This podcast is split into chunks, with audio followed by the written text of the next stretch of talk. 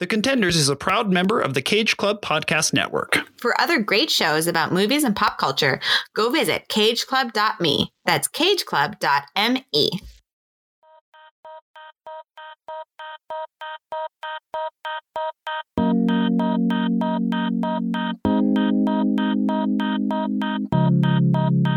I'm sorry, are you here to see me? No, silly. I go here. You you go where? Harvard. I'm Elle Woods, Miss Bonafonte's attorney. He's got a package. You must always have faith in people. And most importantly, you must always have faith in yourself. Welcome to The Contenders, the show about the movies made by and starring women who refuse to play by the rules. I'm Aislinn Addington. And I'm Tobin Addington. And with us today, we have one of our most special guests ever. We've been waiting to get on the show, our legal expert, Tina Ching. Woohoo! Hi, Can I Tina. clap for myself? Absolutely. I'll even give you a ding. Woo! The ching ding. Nice. you got to call it that from now on. I will, officially.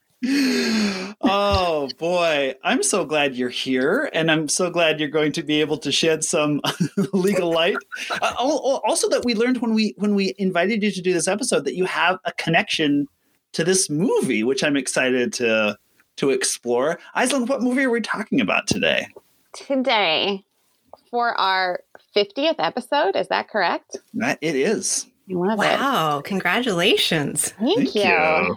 Our 50th episode is the 2001 classic Legally Blonde. Woo. 19 years ago. Woo, Oh my does that make everyone else feel a little creaky in the joints? old Yeah. old the word is old um, so I, I'm just curious if you could all share with us your sort of history of this movie. When did you do you remember when you first saw this movie and what circumstances were and what you what you thought of it? Tina, what's your what's your history with Legally Blonde? So I don't have a specific memory of watching the movie the first time, but it is a really special movie for me because it came out right before I started my first year of law school. And um, I didn't get a chance to watch it until probably about a month into uh, law school classes, which was probably perfect for me because, um, you know, I, I, uh, I was sleep deprived. I really, um, you know, was in a mood where I just didn't feel like I belonged in law school. And, um, you know, I was even wondering whether or not I had made a bad decision. And um, so it was pretty rough. But, um, you know, then comes out this movie where there's this woman who, you know, was lost and, you know, finds herself in law school. And, and so for me, it, um, you know, it holds a very special place in my heart. Yay, excellent. Aislinn, what about you? Do you remember the first time you saw Legally Blonde? I do. It's not quite as um, poignant as that, but That's uh, profound. A it's, story. profound. Yes, it, so it came out over the summer. This is not a profound movie. it's true. Or I, think, I think it's as profound as, as you need it to be. I think That's- it's one of the. Hmm, hmm. I, I think we'll get into it, but it sort of s- stretches to be a little bit of whatever you want to take it as. Um, I saw it in the movie theater, the name of which escapes me, but it's the one in Kalispell, Montana, which the old one, obviously not like the the new one. Liberty or something like that, or the wasn't yeah i don't know. It was a movie theater. Uh and i don't remember if you were there tobin. Do you remember seeing it I think we saw this Okay, together. we must have seen it together. You would have been home just having graduated from college. Mhm. i probably convinced you to go with me because as you were uh, stepping off then into film school this was a summer of speaking of profound and poignant um, you kind of taking that uh, film student reading list to heart. So I think this was probably me saying, "Can we just see this fun one?" we had a list of like 150 movies that they asked us to have seen before we got to film school. Maybe it's just 100. It was a huge, like it was an, an impossible list to actually see. So I spent that summer watching, like renting as many as I could get in Lakeside, Montana, in the local grocery store video. So yes, uh, this was a breath of fresh air, I'm sure, from all of the all of the broccoli I was watching for uh, for school. Absolutely. We need this definitely has the sprinkles. Um, and I had known we had known uh, Reese Witherspoon for a little while, having been Not personally. Cruel Intentions fans. Um, maybe I don't want to out Tobin in that. I was a Cruel Oh, Intentions sure. fan. As Um, was Sure. I. Yeah. And so, so as much as this is such a vehicle for her, kind of looking back and looking at it now, at the time, it was, I guess, someone that I assumed would be able to carry a movie. Um, Mhm. But I don't know. I didn't read ahead to see what your history is, Tobin. It could have to do with that. But we do get case, there. um, and then I've seen it, you know, many times uh, in between. And um, one of my great college friends, Penny, is a huge fan of the sequel. Oh. So over the course of my college experience, um, we watched the sequel several times after that came out. I- I've never I've never seen the sequel. How, Red, how does White, the and sequel Blonde. how does it compare? Is Sally Fields in that one, right? Uh huh. Um, Uh-huh, uh-huh. I, I'm glad we're doing this one, but certainly, like, I'm thinking it's in that era to me um, of like the Miss Congeniality and a couple other sort of like specifically placed rom coms. Mhm. That's, that's what I want to say. That did well, maybe surprisingly, and so then they threw a sequel at it. And when something is so specific, like it's a pageant, it's law school, it's something Right. Then you know the sequel i think needs to make a strong choice if it's going to be that amped up or that somewhere else. And and i think often then there's fear of making strong choices because you want to throw people more what they liked this Right. is not a comparison of the two films podcast and so i'll stop but Well, the only thing I had looking it up here, I did not remember because I think I saw it too somewhere along the way. Um, now that I'm looking at the cast, because Regina King is in it. Mhm. Uh, Multi Emmy winner Regina King uh, now sh- uh, shows up in that movie. So, all right, cool. certainly if some yeah if, if someone is inspired by the conversation we have about um, uh, women in this field uh, these fields and want to then talk about how that's extended in the second one i'm happy to ignore them on twitter like everyone else. yeah everyone else.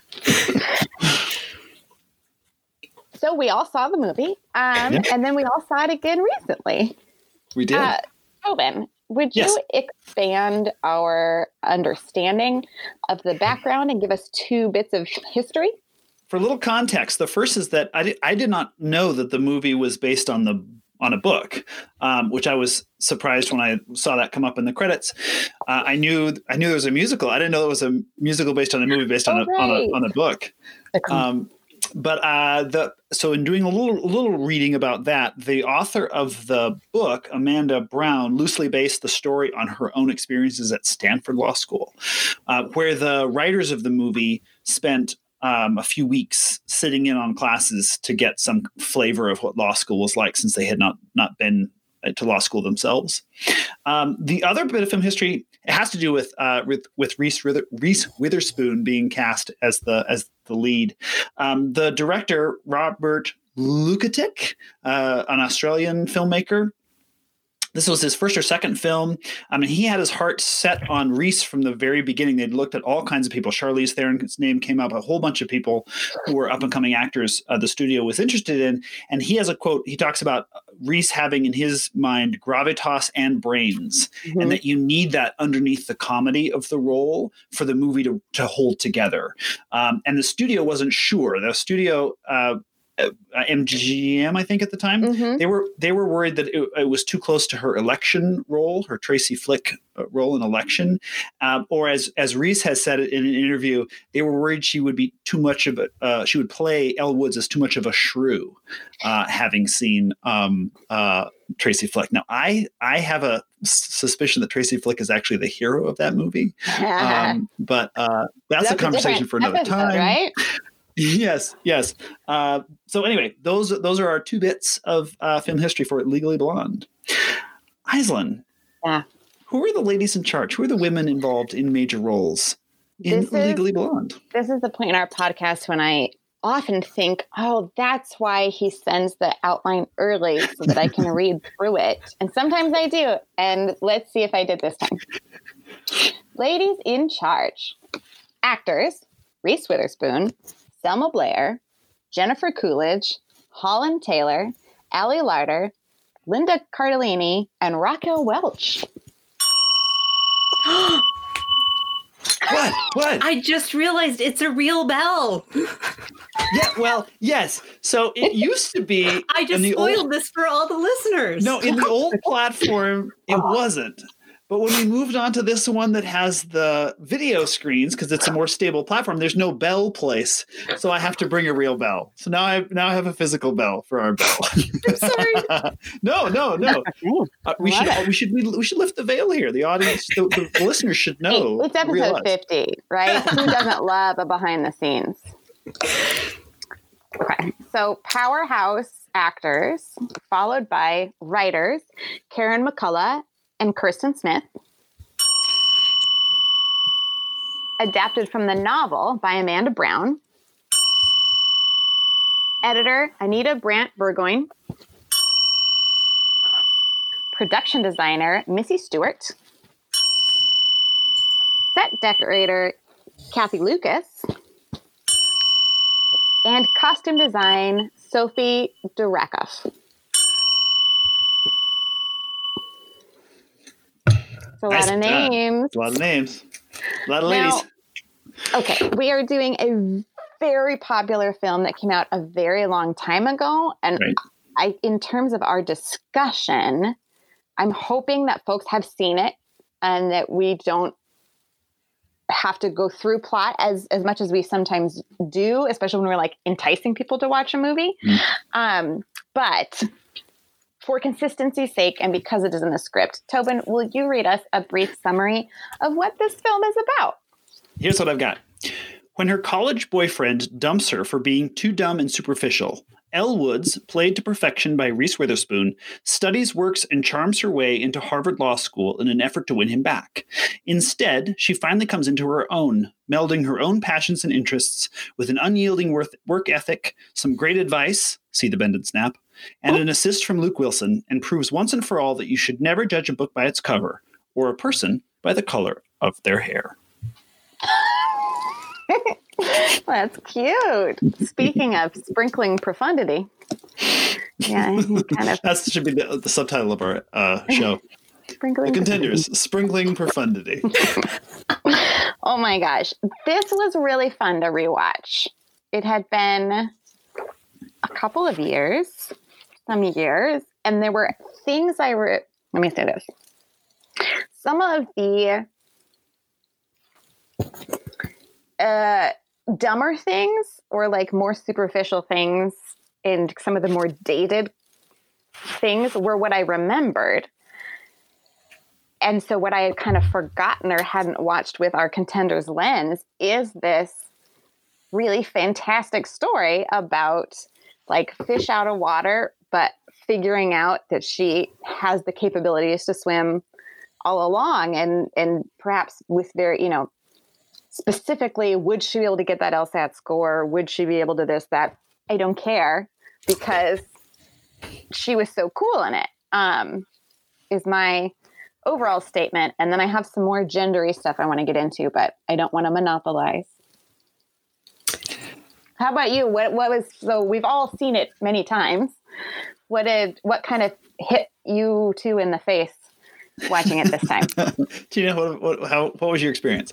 I mean, for me, it's such a, a hard movie to to like really take myself out of because I'm, as you two know, definitely not blonde, um, and uh, you know, not from Bel Air or fashion maven or anything, but um, you know, she's so relatable in this movie, and because I feel like I went through the experience with her, Mhm.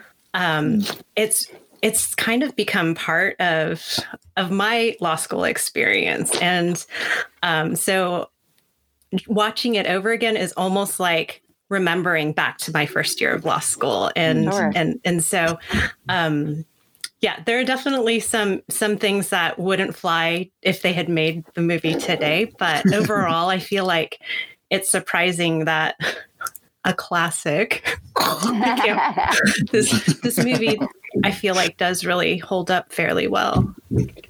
Absolutely. I can't. I, it's been a long time since I've had seen the movie. Like probably 12, 15 years. I mean, I saw it a few times in the first, probably a few times those first few years, and then and then not since. Um, and so I was surprised how much I remembered of the movie. Mm. I, and I maybe it's because I had seen the musical once in between and listened to the soundtrack. So there's some of that was was kind of familiar.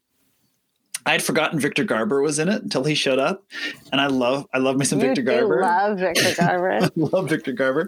So he shows up and but the thing that really struck me this time, two things overall. One is that they don't really make movies like this as much anymore. Studio comedy, like a low a mid-budget studio comedy. They just don't make those as, in the same way. They're, you know, um, the chances of it making back a you know hundred million dollars is not is not high. So they just don't, they don't make as many of them anymore. Um, and it's a very also very that I don't know that this movie translates well overseas, which has become so important for um, studio bottom line. Um, but the other thing is that I mean I remember that um, Reese Witherspoon was really good in it, and I remember people when she won the Oscar for Walk the Line saying what I took to be sort of tongue in cheek that she was sort of winning for Legally Blonde. Huh. I think she is fantastic in this movie. Yeah. I think I think we, the movie does not work without her. And uh, there, I was, I was, I mean, scene after scene after scene where she is um, earnest, Mhm. uh, but not in a cloying way. And like she just knows, ex- she has dialed in exactly who this character is. And um, and I guess that maybe I felt a lot in the same way without having gone to law school that you did, Tina. That she just she was so real to me even though she's playing it's a very heightened movie and it's very Mhm. bubblegum colored and you know but but i i really felt for her um and and i even if in in our world you could she she couldn't have done the things that she does in the movie in the world of the movie i really believe that, that she could and that she was um and and that that level of comedy for an actor to be able to pull off is is the degree of difficulty difficulty there is really high i think Mhm. um and i just thought i thought she was amazing in this movie Yeah. I think that it's a great point. I have not I had not heard that about she was winning a little bit for Legally Blonde, but I mean I think it's it's true in the transformation of the character, the journey of the character. A lesser craftsperson Mhm. on one end or the other it wouldn't fit you know i think it would, could very easily look like she was playing dumb at the beginning and while i don't believe she was. She had she had constructed for herself a world that was like i'm making a motion that is small like this size. Confined space. Like a small like this is this is my world and this is what i need to know and understand to be mm-hmm. successful. And so then in this journey she finds oh gosh there's a much bigger or set of bigger things out there. And then she adapts to that. So it's not that if she was playing dumb or she was dumb it was just kind of that more unaware and Mhm, mhm. and I, I really like that. Mhm. Um, and then then that then you could believe that at the end she was so successful in that environment. Mhm. Um, uh, yeah, I, I agree with you. I think um, without her, this would not be what it is. I also like to think of this because this was like a big vehicle for her, and because it plays on the like femininity and bubblegum stuff and all that. In my mind just the history made up by Aislinn this is where she's thinking like yeah I got to get behind all this and and move into more of producing and and other kinds of things um, because this was a great opportunity but it's a one in a million opportunity. Mhm. and even within it they're talking about power structures and uh, harassment and you know what I mean? I don't know. It just seemed Yeah. like an environment where where her spidey sense would be going off that like, yeah, I need to be I need to be on the back end of this as well. But that's again wild speculation on my part. Tina, how do you how, do do you do you have uh, feelings about Reese Witherspoon either as a as a performer in this movie or just in general? Like, what's your history with with Reese Witherspoon? Well, um, like Aislinn, I love, just love, love Cruel Intentions. Mhm. Um, both her and Selma Blair were amazing in it. And I was, I'm trying to remember, I'm pretty sure, I mean, I, I know I watched Election and Pleasantville, probably due to your recommendations, Tobin. I'm sure. I'm sure. So, um, so I knew I knew about Reese and and and knew that she was a great actress, but um, you know, I think. I, I mean, you're right. She does such an amazing job, especially when you compare those other movies to this movie. I mean, she she just really she's the character. She is Elle Woods, right? Um, and Mhm. and does an amazing job with it. Um, so, yeah, I mean, she just does such a great job of also making you understand how, you know, I mean, you were making the small, Mhm. in, you know, box. I mean, I mean, Elle was trapped, right, in in her previous life before she went to law school, and law school really expanded her her life, her worldview, Mm. and and made her who she was, and um, or at least presented a platform for her to grow into that space and and i think a lot of people find that um, that they become they learn a lot about themselves uh, Mhm.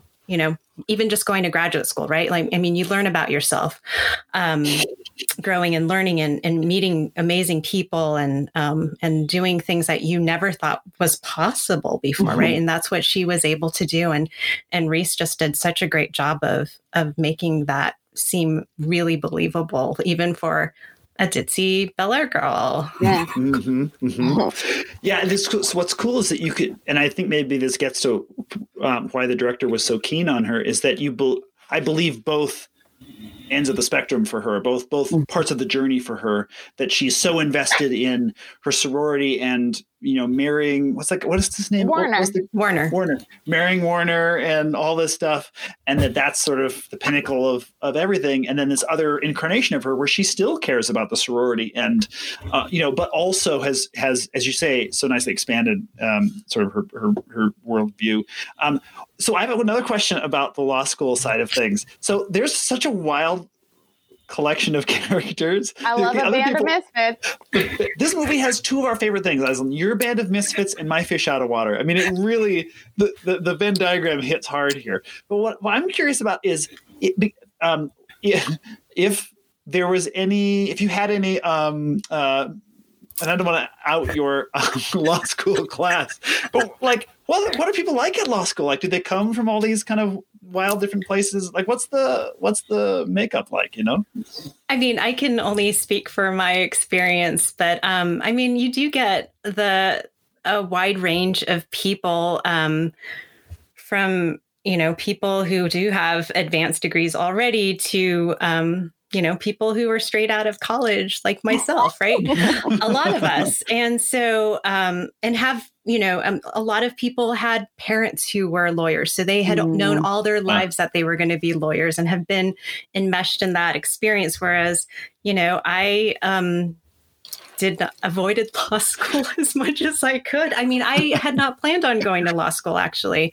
Um and so so you do get a wide range of people and characters and um it you know on some level does feel like a return to you know there's definitely this junior high element that you do see in the movie right where everything is like oh you can't be part of our Right, group right Clicks The clicks. Yeah. absolutely like Yeah. there's definitely um, that going on like i mean i didn't know study groups were a thing until i went into law school i mean this is why i was just like oh my gosh this is my experience the past month yeah. Yeah. um you know i i had no idea about study groups i just thought oh we'll just we can study in the same room i didn't realize you shared outlines and things like Hmm. that i had no clue and people by the time i realized that was going on i mean this was you know further on in the semester so um you know i was not ready for for uh, that environment um um not, that being said, you know, I mean, obviously, I I made it through law school and Yeah, you did. graduated. Yeah, yeah. Uh, But we're our good at listeners law should know you did. you did graduate from law school. Just so. Some sometimes people question that, but uh, but I did graduate, and um, you know, there, there are elements definitely of the law school experience that expresses like the Socratic method comes up a lot, and that's Mhm. definitely a thing. Um, um, watching her get called on the first time in class, I mean, it makes my heart pound because I was, I it makes me think about the first time I was called on in Yeah. in uh, civil procedure, which was when she was called on, and it's just, you know, I just, Wow. uh, uh, all of that that that feeling i mean i felt like for me at least it really captured that that realness of it Hmm. um i'm trying to think What I have a sillier, like more service level question related to that. Um, but like the uh, sort of paper versus laptop was a comedic moment here, but also was a little bit like of a back and forth just in my because this overlapped with my undergrad. Um, was that a, like did ever does everyone come to law school with a laptop and take like is it just clicking all through class or? So when i started law school we uh, were required to buy a certain type of laptop actually. Yeah so they were like you have a choice between these two dells and this mac. I, I, I can't remember exactly because i couldn't afford any of them i mean Oh, they were so expensive. And um, you know i was paying for for this on my own. And i mean i was literally living off of credit cards. And so i bought like a cheap dell and i went up to the it guys and went is this going to work for me? And they're like yeah don't don't worry you'll be fine. But everyone i mean you know in the movie everyone Mhm. opens up their laptop and they're all the same laptop. I mean that was that was Wow. totally so this movie is haunting in some ways yeah, I'm having those scenes sound scary. Yeah. but but yeah i mean out of some people were, were would use their laptops like they were transcribing what was going on in class um, but there were definitely still people who were who, who were taking notes in paper um, so um, it wasn't quite that dramatic but it Mhm. You know as the movie version goes that that was to, to me felt very real It's but i don't that know you- if that would be funny for someone watching it today like uh, Sure. a, a law student like a 1l right now i'm not sure if that would be funny I think her tiny like cupcake pad and the the, like poofy floopy pen, yes. floopy pen. I think that would still play as a joke, but you're right. I I mean, with any sort of classroom technology thing, it's that always is going to place the movie in time. I think the particular color scheme of the Mac laptop she buys dates it very particularly as well. Um, but yeah, That's you know it makes it makes me wonder if there wasn't because I didn't know the detail that you, uh, you know that people would could be asked in law school at the time to use to you know, required to get the the same kind of laptop. So when they all open up this these laptops look the same, I think oh that's just a funny joke for the movie. But I wonder if it comes out of the writer's experience going to class and seeing Sure. everybody with the same like if those things were taken out of Yeah. you know from reality in some way. Oh, Aislinn. Speaking of things taken out of reality, so I read a quote um, earlier today about the the author of the book, Amanda Brown, which then will lead to my question, my thoughts and questions about some of the gender stuff I want to hear from you all. Um, that the semester versus ovester thing, which was a joke, right? She meets her band of misfits and the PhD in, in women's studies or whatever that I felt targeted by um, in that scene, oh that's right. trying to get like, why is it semester? Why can't it be ovester? Blah blah blah. Um, which, sure, if that is going to make somebody feel more empowered and, and better, great. I personally think there are some like on the ground things that I would like to fix first, but neither here nor there. um, so that like that conversation was something like true from this woman's experience Hmm. that made it Hmm. all the way to the movie. Wow. There's someone else out there who feels targeted by that as well. So that led me as I was thinking about it, I was like, so Elle as a character, I absolutely dig as a strong female lead um, whose journey is, you know, for the betterment of herself and the world and all that.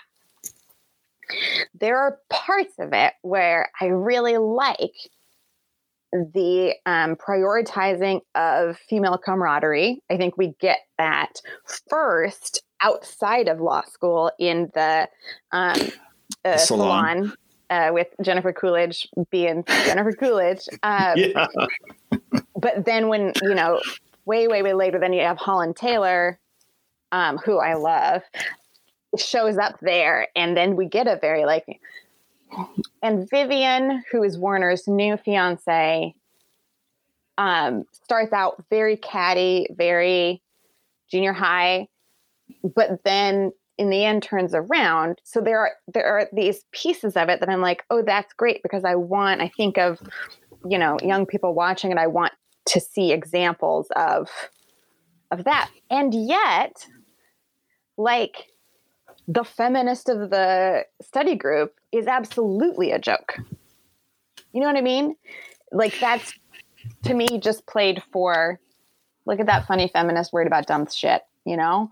Um, and I had another example that then has flown out of my mind. But so thinking about the bones of our podcast about mm-hmm. fearless women in front of and behind the camera, how did oh, I mean, obviously the sexual harassment was a was the other piece there that unfortunately I think has not changed at all. That didn't feel old or outdated to me.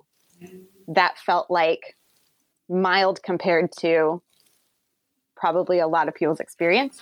Um, but in terms of this uh, honoring femininity and female camaraderie, did you all, how were your experience of that? That was not a good question.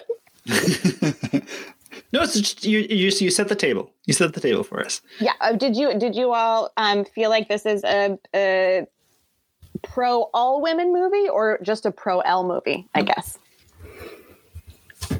Good. That's a good oh, question. That's, that's a great a question. question. I mean, I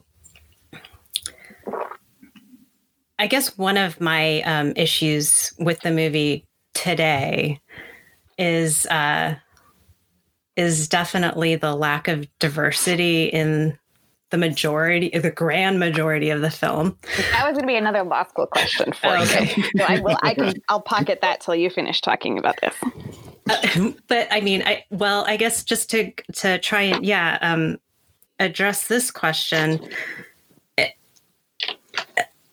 I mean, it, it seems to me first and foremost, this movie is really about um, finding yourself, right? Finding who you are in the midst of situations where that may not be ideal, right? Um, and and so I think the answer is I feel like I'm in law school now. Are you calling on me, yes, Professor Addington? Exactly. Um, I mean, it does seem like she does pave the way. Generally, Elle does for mm-hmm.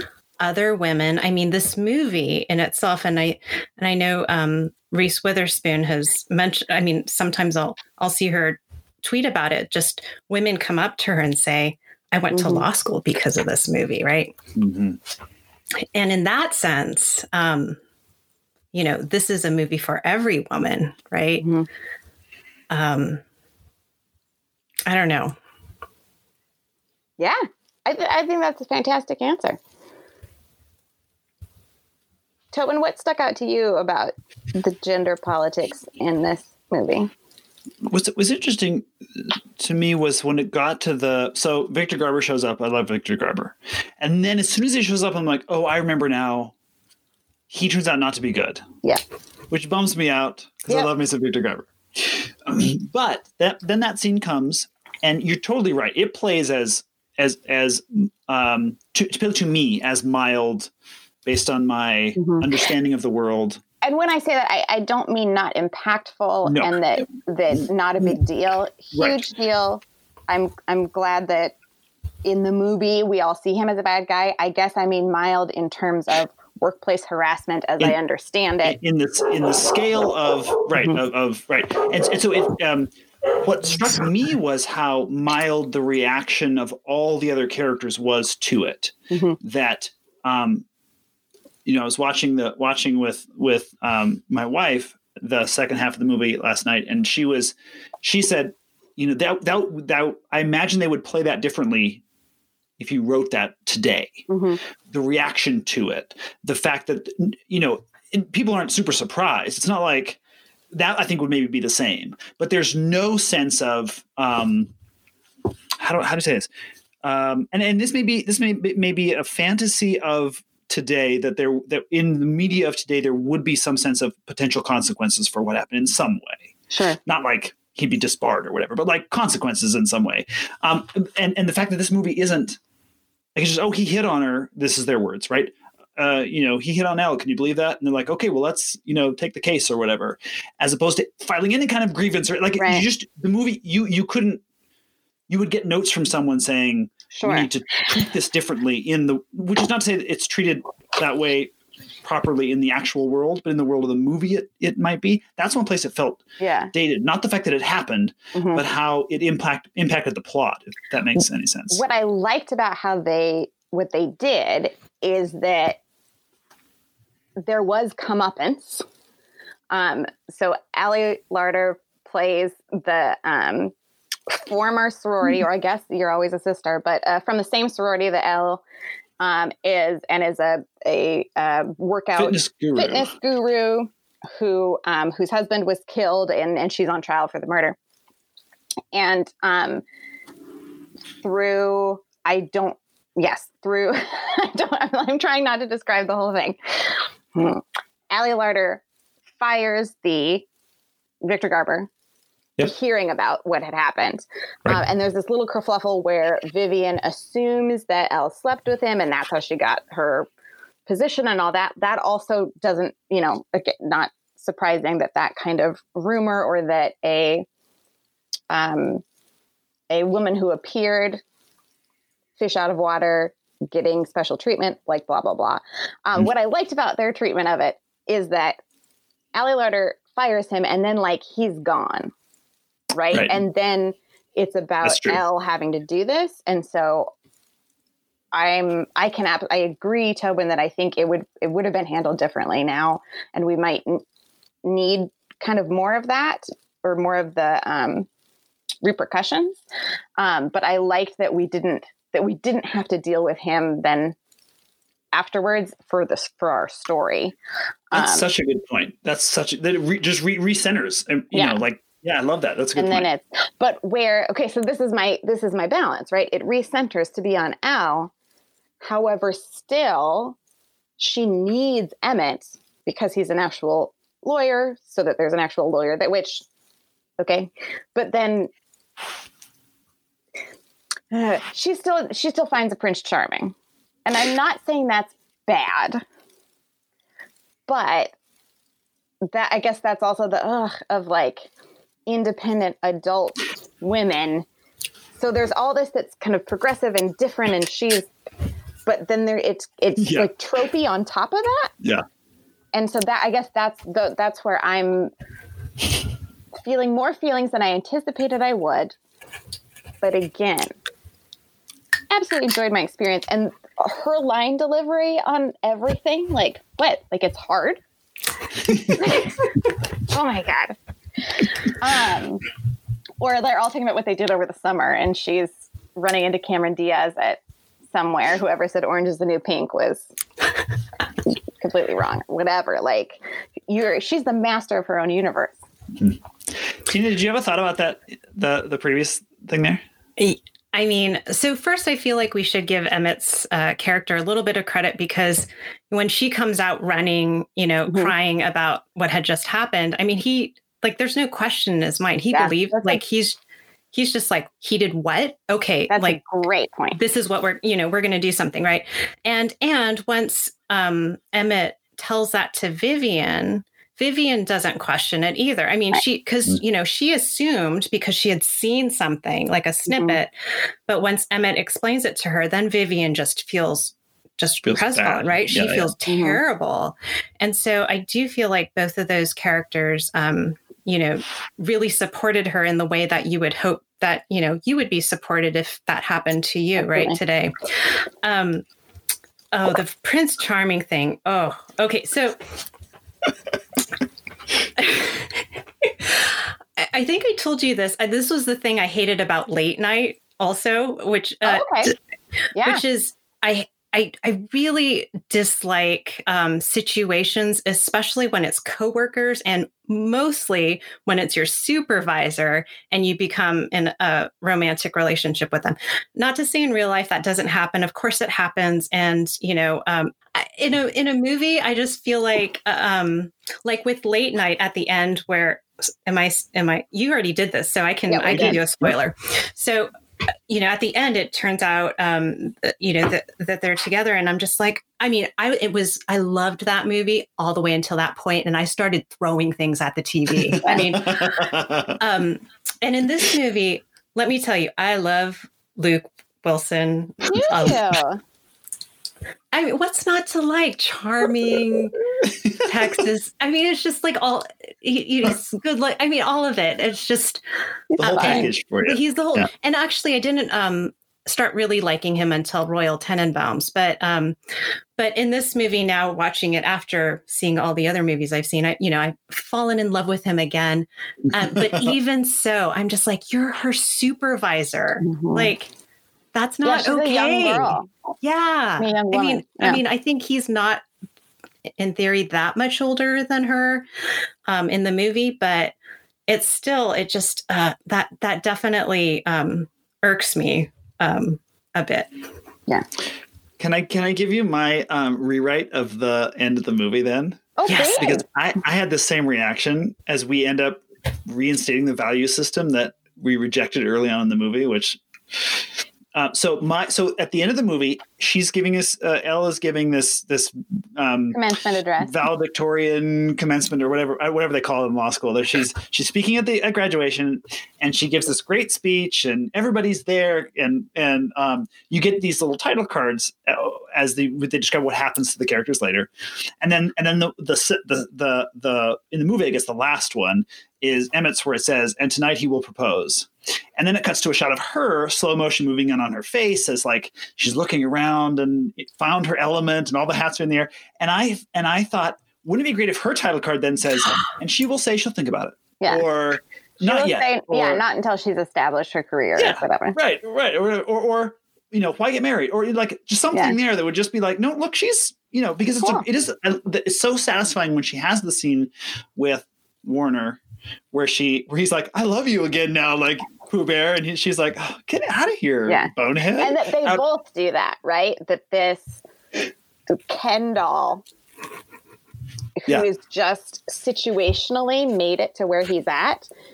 It's like the it's the anti Elle Woods of like the floor drops out because without all that support and privilege and whatever, he's his dad got him into law school with a Yeah. call, right? Like we learned that it's it's total, you know, um yeah, yeah, that it's like mediocrity, it's white male mediocrity rises to the top once Mm. again. And and so it's very satisfying when she pulls the plug on him. But I wish that they'd sort of reinforce that one more time. Uh, was that funny? Does that was that a funny expression? Aislinn made a funny I expression. Pull the plug on him. and Is that not what we say? Pull the plug on him. I like that. I'm just gonna start using it more often. Please do. Well, I, I like. I, we all agree. We all agree on that. Yeah, I, I. I just feel like I would have my rewrite would have been just to eliminate that. Like I, I would prefer the ambiguity. Yes, agreed. Yeah, Yeah, that, true. that, that Emmett was still supportive of her. Yes. Right, right, right. because Um, he was because her a good supervisor. exactly. Okay, that's better. But regardless of their, yeah, we're just gonna move on with the show. Um, Yeah. I mean, in the world of the thing, I'm not moving us along, but I do want to. Um, we bookmarked uh, the lack of diversity, um, which is an issue in the movies. Period. Also, I'm assuming an issue in the law profession. The legal community. thank you legal community. And so um not again i don't i don't want to ask you to be an expert on anything but just in your own experience was what what did it what did diversity was diversity present from your perspective in law school? Was there what did it what did it feel like? Talk to me Yeah. Um, I mean, the, I so I came to law school uh, from straight from college, as I mentioned, from the same college that Tobin Addington attended. And uh, that would probably be the least diverse school that I attended. By Yep. probably, I mean it was. Um, so going from that situation to law school was actually uh, surprising. I was surprised to see the diversity there. Not to say that it was super diverse um, or Mhm. reflective of the nation as a whole or anything, but um, you know, most of my, for instance, most of my close friends that I still keep in touch with from law school, most of them are Asian. Um, uh, Asian Americans. And so, and we even, you know, right now during the pandemic, we're meeting monthly and I get to see their kids and, you know, it's, it's great. Like we, we stay in touch and we're very close. But, um, as far as the profession goes, um, well, let me, st- sorry, let me get, step back. So in law school right now, um, about 50% of the law students are female. So, so talking about women, which is only been the case in the last couple of years, really. Yeah. Um, I mean, it's been close, but not not quite. And I think maybe now in a lot of schools there are more females than males going to law school. However, in the profession as a whole, that's where you start to see drop off, not Mm. just of women, but um, of minorities. Um, period. So. Um, I don't know off the top of my head what the percentages are, but I think um, uh, you know women who make partner, for instance, that Right. percentage is like in the twenties. Mm. Judges, Wow. I think it's in that in in that range as well. So, um, and then and then when you talk about people of color, it's it's I mean, it's like in the single digits, right? For uh, for different groups. So, um, it's definitely not a diverse profession. Um, and I think what I mean, law schools are trying to attract more diversity and trying to make it more diverse, but there is definitely still a problem with retention um, once uh, Hmm. people become attorneys. Sure. So, in addition to practicing law as their as your main, this is my job. I'm a lawyer. I practice law. Um, can you give me an idea of a couple of other sort of popular things that people do who have law degrees that are not a practicing attorney? You know, Like what do law you do? librarian? yeah, For that's an example. So yes, so I actually never practiced law. I went straight into library school and uh, have been a law librarian since since then. Um, and it's it's a great profession, um, but it has lots of hurdles. Um, so it has, for instance, you need two degrees uh, to be a law librarian in most law schools, uh, which really uh, narrows the channels of increasing diversity, right? So, and we're talking about law, which is a very white profession, and librarianship, which is also very white. and you're trying to um, increase diversity, and that's just you know we're having a lot of challenges um, in that area. Um, other things, I mean, there's so many things that people um, do with their law degree.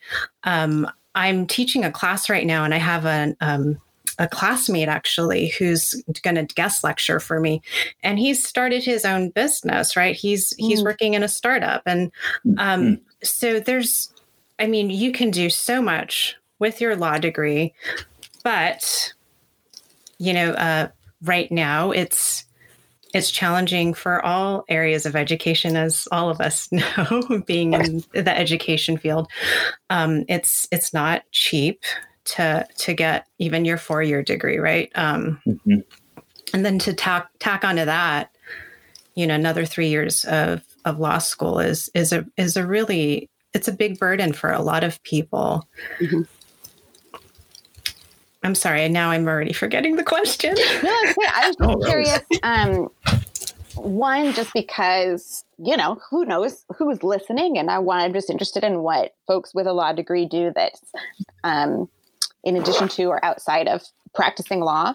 Um, and then I was just thinking about the the drop off and kind of the the atrophy of of diversity at each step and just wondering if folks um, depending on background might be tracked into other things of like yes i'm in law school but i'm going to do this instead so yeah i was just curious what else um, what other options were out there i i still like the idea of being a judge sounds fantastic to me You would be a great judge. I'm not Thank sure, you. like, but I would. You'd be so much fun. Well, and the judge is the main, only main character or main-ish character who is a person of color in this Yeah. movie. That's a great that's a great point Yep. anyway i like judges i want to be one um I think of you as, as a judge if it Thank if it you. makes any difference. i just don't think i can go to any more school um I think most judges, though, um, unless you're, oh, okay, I'm not going to make this into a political statement. So I think uh, most judges uh, actually do practice for quite a few years Mhm. before they uh, become appointed or elected as a judge. And see, that's my problem. Is I was hoping that you know the the work I've already presented would count toward that. like, can I be something else for ten years and then be a I'll, judge? I'll make it. I'll make it political. These days, it seems like you can just raise your hand in the right circles and be appointed to a lifetime judgeship. It's your So, podcast. I'm going to, Uh, so, so um, in that in that sense, I feel like Aislinn, you you just you're just on the wrong s- side of the spectrum, really. it's true. I just better start The- the committing people- crimes. The people who would appoint you would require you to have some experience in, and demonstrate some judgment in the law, and that's not true uh, of the people who would not be appointing you. I suppose. oh gosh, this was supposed to be the uplifting. Uh, the fun one. The fun one. Well, you know, we speaking of judges, we I, it, we, we would be remiss, I think, not to uh, point out that as we were prepping this episode, um, we lost uh, a Supreme Court justice. Ruth Bader Ginsburg passed away, and it feels like, um, well, I don't know. I'm not going to tell what what it feels like to me. What does it feel like to you? I uh, am heartbroken, and the timing I think is, you know, it's hard because this is a person and a person with a family, and I don't know this person or this family, so I, I don't want to pretend um, to be in a position I'm not, but, but it's um, it was really sucked when I um, it came across my phone and I just all I texted Tobin was "damn it," and he knew what I meant. Um, and it's it's been really tough. I think the like swell of activism that has occurred um, since is the only thing that has made me feel better about it. Um, that and just super random you can cut it out but on saturday i was lying in bed being sad and the um, doorbell rang and it was um, an elderly woman and a middle-aged woman um, one, one white one latinx that are both running for city council. And they're the only women running. And so they're running together. I mean, they're not, but they're running together, and they were going door to door. And uh, so I, that was really nice that I got to have a short conversation with them, and I'm um, lucky enough to be able to put signs in my yard. And so I felt like I can't fix the big things, but I could do some smaller things.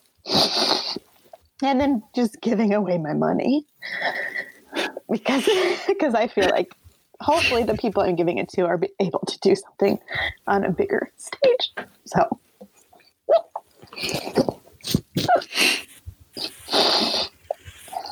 that's how I felt. Tina?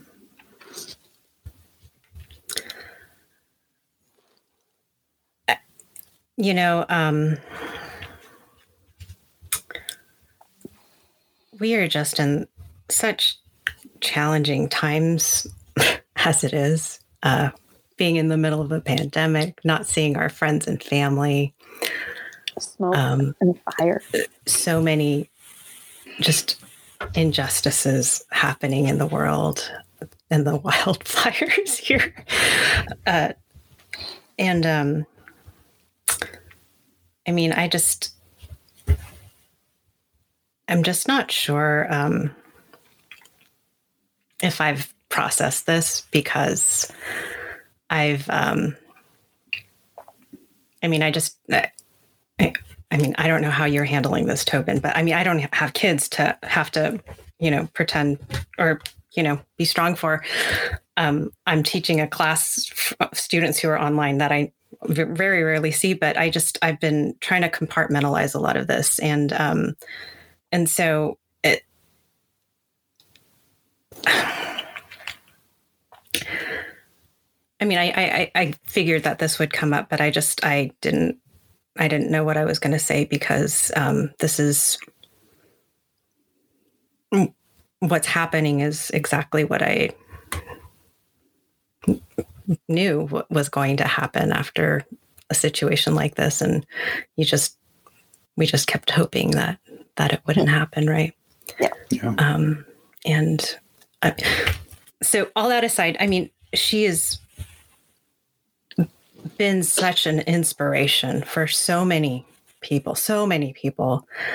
Um, and not to compare her to Elle Woods, but I mean, there are so many people who went to law school, became attorneys, or are fighting for equal justice because of what this woman has done and what I mean, the legacy that she leaves behind is just um, you know, if any of us get to even have a fraction of the impact that that, that she's made, um, you know, we will we would only be so lucky. But um, I think we've been lucky to have her in our world for as long as we did have her, and um, you know, uh, I guess life goes on. I don't know. um, the only thing I'll add is that uh, the the um, weight pressing down on me that I have felt for a long time now got so much heavier, and and I and I know other people felt similarly. From you know, I knew other people would feel similarly. Um, and it occurred to me the thing that breaks my heart, and I think you alluded to this, Aislinn too, is that well, two things. One is that we, humanity, her family, we don't get to mourn her as a human being, Yeah. which is which really sucks. But the other thing is that that weight that each of us feels, she was carrying all of that Mm. on just her. You know, like uh, what an unfair thing to do to a to a human being, and that then that gets distributed to the rest of us, and we all go, "Oh my god, I'm sagging under all this weight," and it's like this this woman ha- was carrying it all and had for a long time. Um, so that made me feel, you know, uh, I guess it made me it gave me a little bit a little bit of purpose as I also gave away more of my money and put up more lawn signs and that I'm like, well, I can carry this. If she could carry all of it for so long, then. Um, the the other connection to Elle Woods though too is there's a fashion connection.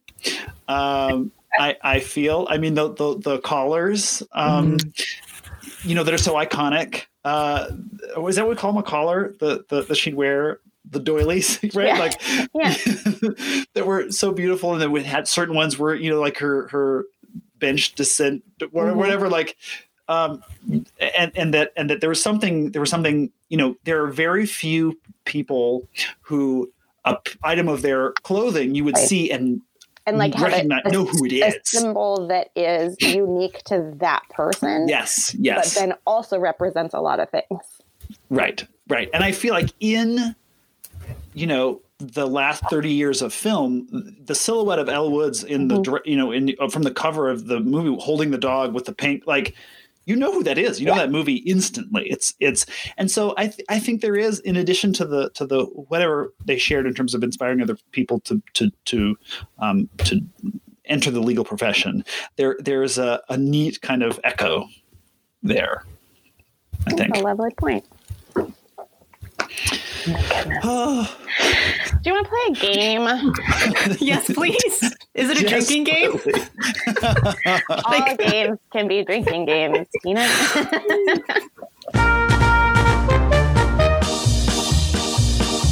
okay. This game is called WWEWD. What would Woods do? I have uh, several scenarios based on other films that we've done on this podcast. And so I will give a Oh. one sentence scenario Okay. and um and where you're going to replace that main character with Elle Woods and tell me what would Elle Woods do in this situation. Okay. Um, and I will give a point to whichever one I like best. As so- is your one. Just you because you're the judge. This is where I'm the judge. Uh, fabulous. It all worked out. It all works out. Number one. If Elle Woods' partner died and the bad guys that he owed money to wanted his heist notebook in order to cover the debt, as happened in Widows, what would Elle Woods do? Oh boy. Just one one step in our plan. Doesn't have to be the whole plan. What would what would Elle Woods do? I'll tell you the, what would what might happen is when the when the bad guys come to intimidate her and pick up Bruiser instead of Viola Davis's little poof ball dog, Mhm. Bruiser would take a chunk out of, and I think that guy that that the whole thing would be done at that point. Like Tiny, that. tiny package, but I I bet that dog packs a packs a bite. Tina? Well, I I so I don't know this movie, but based on your description, I'm Uh-huh. I'm I'm thinking and what I'm envisioning is that scene where she goes to get Paulette's Paulette Paulette's dog back. Yes. I think she's just going to confront them.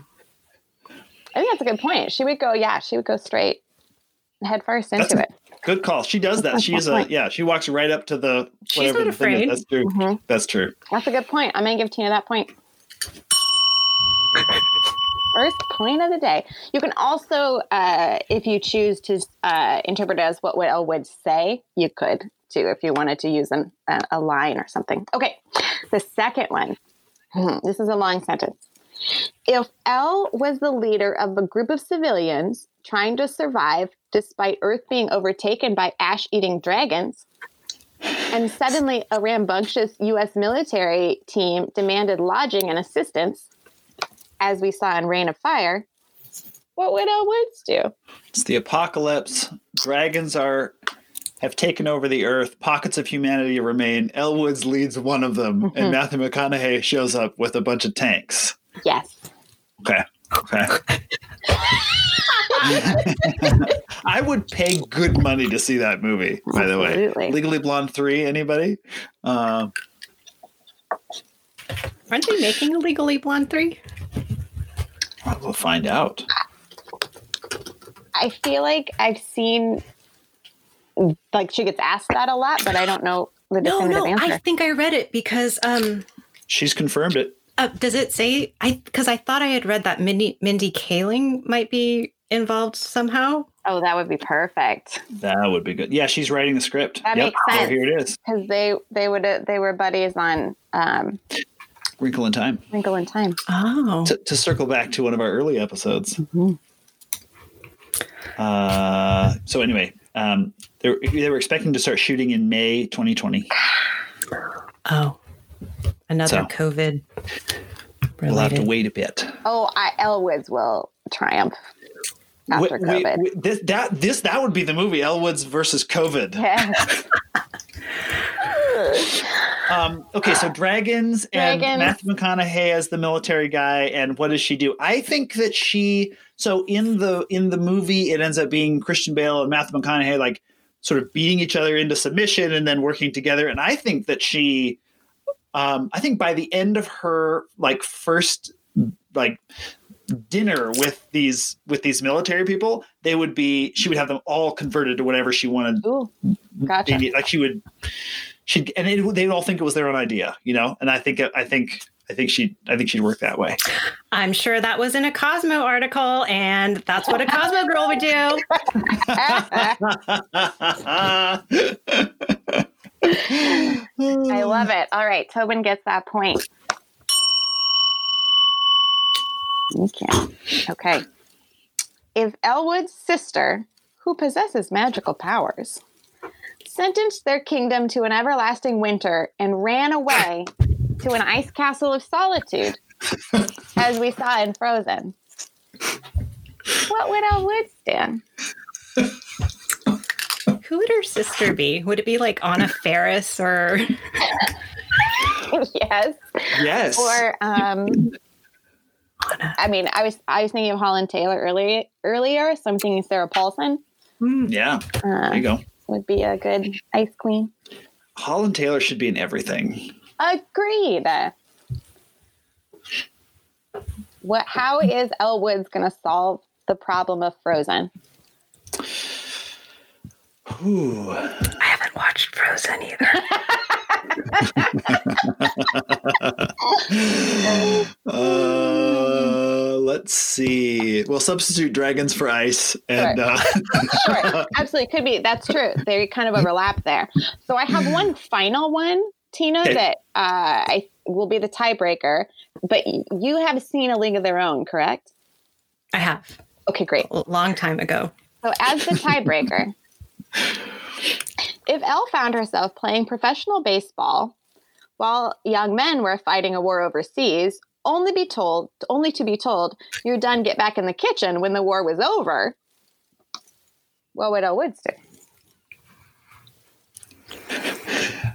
marry Luke Wilson, and I mean the way this movie goes. No, I uh, I think that she would bring uh, she'd bring legal action. Ooh, I think she'd sue. I'm going to have to agree with Tobin on that one. Tied, wow, you're tied, yeah, a tie. Oh no, I think you win. we tied, we tied. I love it. Well, just, I mean, gosh, could we even? I'm going to do it. I'm going to bring it up. The elephant that is not in the room. This is not y'all's first uh, audio based program together. Wow, true, Friday nights with Tom and Twyla. true. oh my gosh. I was like, what is she talking about? Oh, my man, goodness. As soon as she said it, I knew it. Yes, that's true. So, um, Tina and I in college. So Tina was heavily involved in the radio station at our at our at our at our university, and uh, I like music. I like a different kind of music, but so we would have a like a we had like a Friday nights. It was like a college that no one called into. I don't think we even had a telephone. you you we pretended maybe we did or something but you would play like college rock or whatever like and i would play soundtracks as i recall like you'd let me once in a while play something like score instrumental scores from movies and shit like that and, and only rarely would you let me play it thank god because no one wanted to you know to do that but we had i had so much fun doing that doing that show wow yes this is a real reunion We had a It's- lot of I fun. it's, it's a little bit full circle for me because I was once a guest on Friday night with Tom and Twyla. And so oh my Just gosh. thank you. Thank you so much for letting me play in your sandbox, y'all. Well, thank you for letting me play in your sandbox. This has been amazing. I um, had a great time.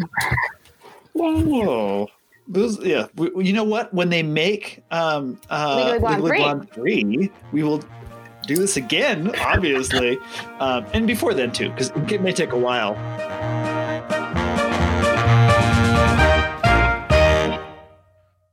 Uh, so this is the point in our podcast where we decide if this movie is progressive or regressive and give our final thoughts. Is this a is this movie Legally Blonde a step forward or a step back for fearless women in front of and behind the camera?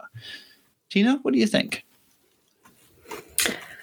I mean, I am not a film expert like the two of you, but um, you know, as we talked about we absolutely need more diversity in the legal profession to help change the future direction of our country, really, right? Um, and this movie inspired so many women to um, who wouldn't have previously even considered going to law school to apply and attend um, because they didn't think they belonged, right? And um, so, just for that fact, this movie absolutely has to be a progressive movie. Awesome. Aislinn, what say you? Absolutely. I uh, agree uh, with what Tina said. And um, in as the conversation sort of um, as evident through our conversation, I was thinking a lot about um, women and women in groups and camaraderie and that kind of thing. And while absolutely there are some um, antiquated tropes that this movie falls into, I think it is so much outweighed by the good, by um, the triumphant success of Elle Woods' character, um, and the inspiration that it's um, led to. Not the phrasing I wanted, but I'll take it. So I agree, absolutely progressive. And also, I, I do think it sort of shaped the Reese Witherspoon that we have now, who is, um, seems to be in my basic research, um, fighting for uh, gender parity, um, was a, a, Time's Up enthusiast, and um, and just doing a lot of work in the entertainment industry to um, to change the status quo. So, Tobin, how about you? That you, that last point you had is the one I have Oh, written shit, down. sorry.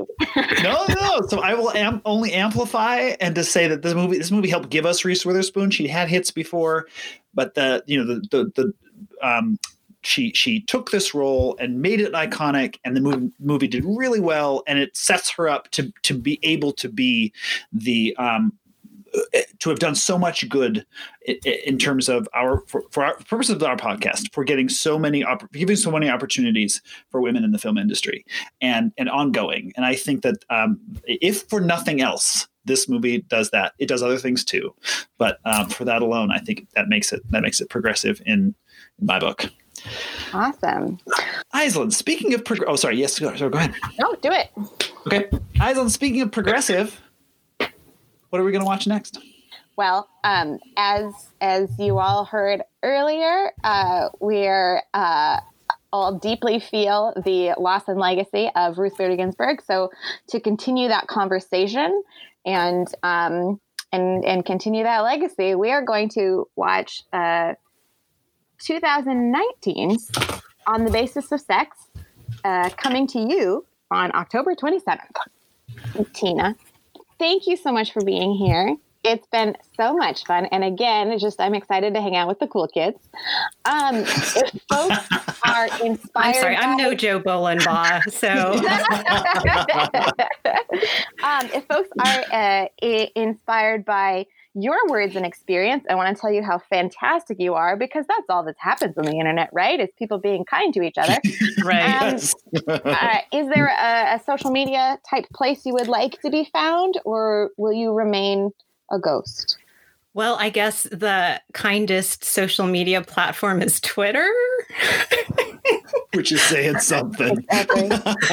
I'm at Tina S. Ching. Um, I infrequently post, but I obsessively doom scroll these days. So, Mhm. um, but I'm trying to stop really. I am. Oh, that's a new um, uh, term for me. Doom scroll. Thank you. I'm sorry. You are a Not cool good. Uh, Tobin, how about you? I I am also I doom scroll Twitter all day long, uh, and I'm ashamed of it. And I, and I and I but I can't help myself. Um, and you can find me there if you want to. Doom scrolling along at Tobin Addington, all one word.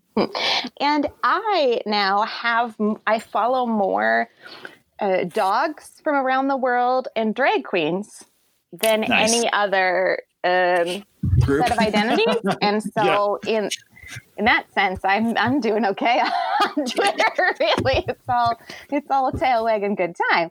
Um, and I am at Sassy Nerd MT. The other thing I wanted to say, um, not that I have any fantastic ideas, but last year in 2019 uh, when I was having a hard time that now I just laugh at because what was happening? Didn't hard time. um, I uh, did a short series podcast called Why Aren't We All, where in each episode I talked to someone who had something, a belief, a practice, a hobby, whatever, that um, they felt made their world a little better and could make the world a little better. Um, and so, if that is a bit of content that you need, um, please find that as well with all the other fantastic Cage Club offerings. Um, yeah, I'm just going to go right into the other plugs. So Do it. I'm plugging my own, but only because it, it's nice and happy. Um, Yeah, it's a great it's a great series, and I I some of the they're worth They're revisiting short. too if you're. They're short. The half hour. Yep. Um. So you can find us on Twitter at contenders underscore pod or on Patreon at thecontenderspod.com. Special thanks to our members who've joined at marquee level or above. Two of my favorite men, and I don't have very many favorite men, Sean Flynn and Jeff Addington. So if you want to be on that list, go to thecontenderspod.com. Our Patreon, become a member at the marquee level or above, and you too could become Add to my one list. of Aislinn's few favorite men. We here at the Contenders are proud members of the Cage Club Podcast Network. You can explore all their great shows at cageclub.me, and you can keep tabs on all the Cage Club happenings on Twitter at Cage Club Pod. As always, thank you so much for listening.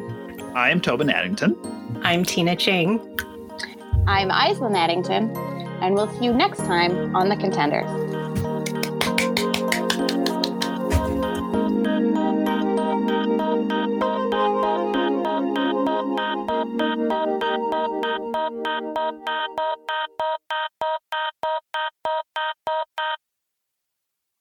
And editor Anita Brandt Burgoyne. I would like to do that one again and do it with more confidence. Okay. You're not going to ask Record. any legal questions, are you? Don't No. ask. Okay, good. We'll only go in, in terms of the law. We'll only go as deep as this movie does. Great. Perfect. That's where I'm at right now. In life in like- general. yeah. Okay. Okay.